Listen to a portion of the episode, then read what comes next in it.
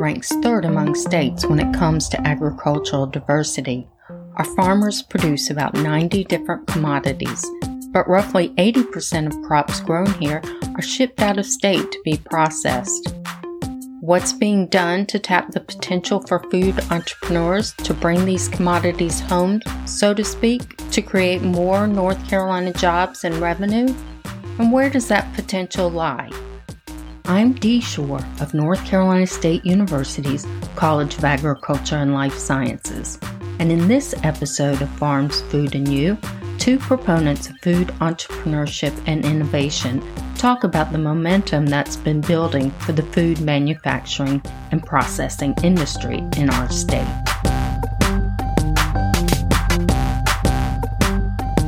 Bill Aimutis, a nationally recognized expert in food research and development, is excited about the future of North Carolina's food manufacturing and processing sector and the opportunities it can open for food entrepreneurs. Five to 10 years from now, North Carolina will be recognized as a place for food technology as well as for nutrition technology.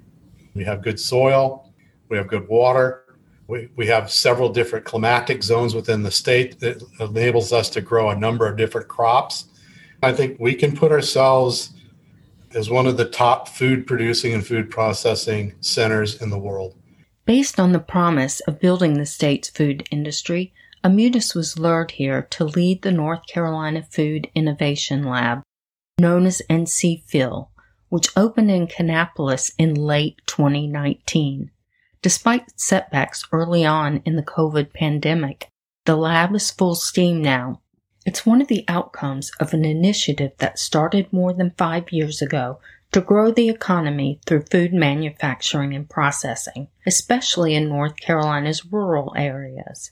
The General Assembly put funding behind the idea, and NC FIL was built as a partnership between NC State University and the North Carolina Department of Agriculture and Consumer Services. NC FIL offers clients access to world class research teams and marketing guidance to give their food products the best chance at success. The focus is on accelerating research, development, and commercialization of plant based foods. Our mission is to work with entrepreneurs, especially those in the rural areas that need help developing and then scaling up and launching new food products in the plant based food space. A lot of our customers are in various categories across the entire food chain. We have some food ingredient companies we're working with. We have some people that are doing snack foods, beverages, meat alternatives, dairy alternatives. Some of the challenges they have as entrepreneurs are that they aren't as familiar with putting together food formulations that can be scaled up. We have a couple of that we're working with right now that are in what I would call the toddler supplement area. And, they're literally recipes that they make on their countertop. And then when they try to scale it up, they have all sorts of challenges. They don't even know where to get the ingredients to begin with, other than at the grocery store. So those are some of the things they come to us then. And, and then from there, once we develop the formulas so they're ready to go to a pilot plant or even into a manufacturing environment, most of them are not familiar with the types of equipment that are required and even some of the requirements from the regulatory perspective. So that's where we try to help them out as they begin their scale up. Most entrepreneurs haven't even thought about what the shelf life realistically looks like for their product. They've probably been selling it at farmers markets where they're making it one week and selling it the next. They haven't had to worry about putting an expiration date on the product, even though that's required under the regulatory statutes. Helping with the regulatory statutes and with marketing is where the North Carolina Department of Agriculture and Consumer Services comes in. Ron Fish is Assistant Director of Marketing and a 30 year veteran of the department. He explains. Our commissioners, all the way through, from Jim Graham when I started to Steve Troxler now, the message has been the same educate before you regulate. The Department of Agriculture in North Carolina serves to help educate you early on to understand exactly what that regulatory environment is like how you operate there, where you can find the resources, because we want them to be successful. And the Department of Agriculture will be a partner with that business not just to get the announcement when they go into business, but we're a partner for that business as long as they're in business. That's our role in boosting food manufacturing and processing in North Carolina is becoming a partner with those companies to help them do it in a very intelligent way, a very economically sound way, and a very socially and environmentally friendly, sustainable way Bill Aimutis sees tremendous economic opportunities for entrepreneurs interested in developing and selling plant based foods. The plant based food sector was growing at a rate of about 22 to 24% before the pandemic. At the height of the pandemic last year during the summer, we were seeing spikes up of 45 to 49% growth on year. As it ended the year, we had seen it slip back down to maybe 30 to 35% but it's really still maintaining that 30 to 32% growth rate right now into this year. The predictions are that we will continue to see that growth above 25 to 27%. Aimutis thinks improvements in the taste and texture of plant based foods is driving that growth, and he sees opportunities for entrepreneurs interested in developing and commercializing new types of products to fill the growing demand we really haven't tapped the center part of the grocery store yet. The dairy case, the meat case have been very popular, of course, with these plant based products. And of course, the produce aisles have always been popular.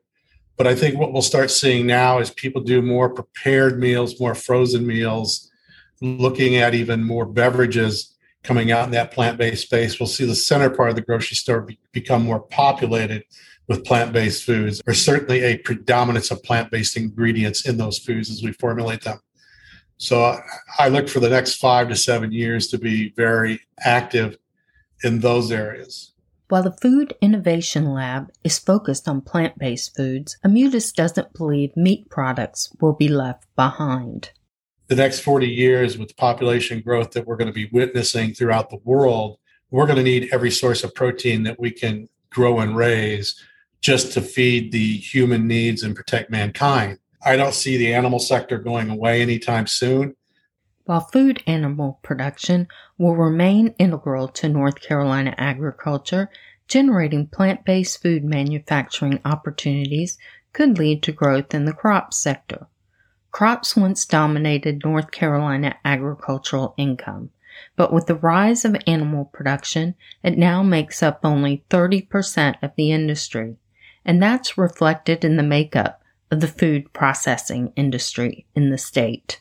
When you go into the future with the support that we see at NC FIL, the effort across the board for plant based opportunities, and general interest in the industry across the country and around the world in plant based opportunities, then I say in the next 10 years, we'll see a, a more balanced approach rather than say 70 30 hopefully we'll be more in a 50 50 kind of environment.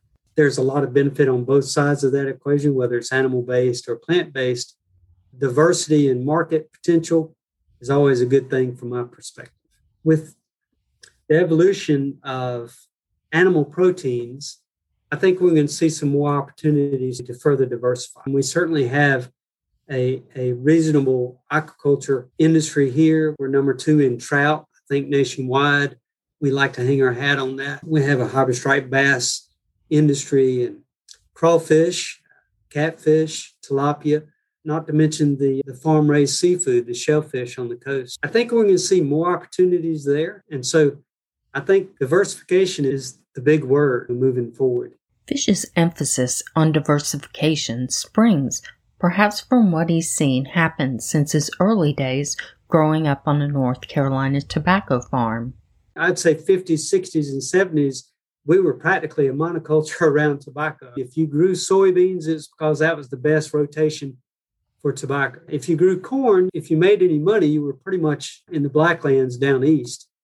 And you had specialty crops and grains in the upper Piedmont and west, but you still had tobacco throughout from the mountains pretty much to the coast.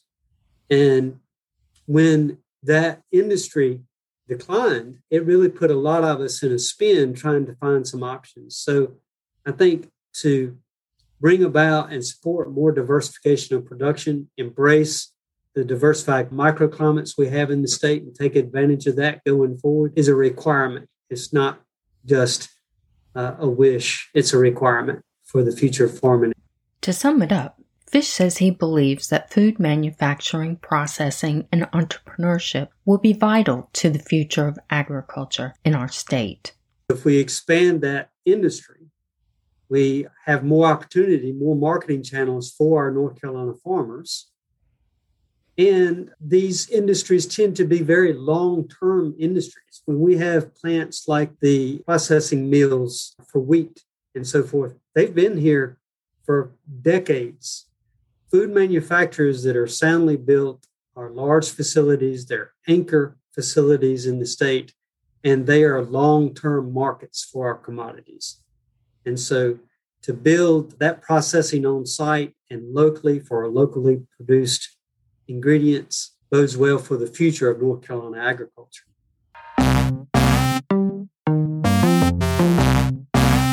Thanks for listening today, and we hope you'll join us again for the next episode of Farms, Food, and You. To learn more about the College of Agriculture and Life Sciences and our podcast, visit go.ncsu.edu slash farms. While you're there, share your thoughts. We'd love to get your ideas and to hear what topics you'd like for us to explore in the future.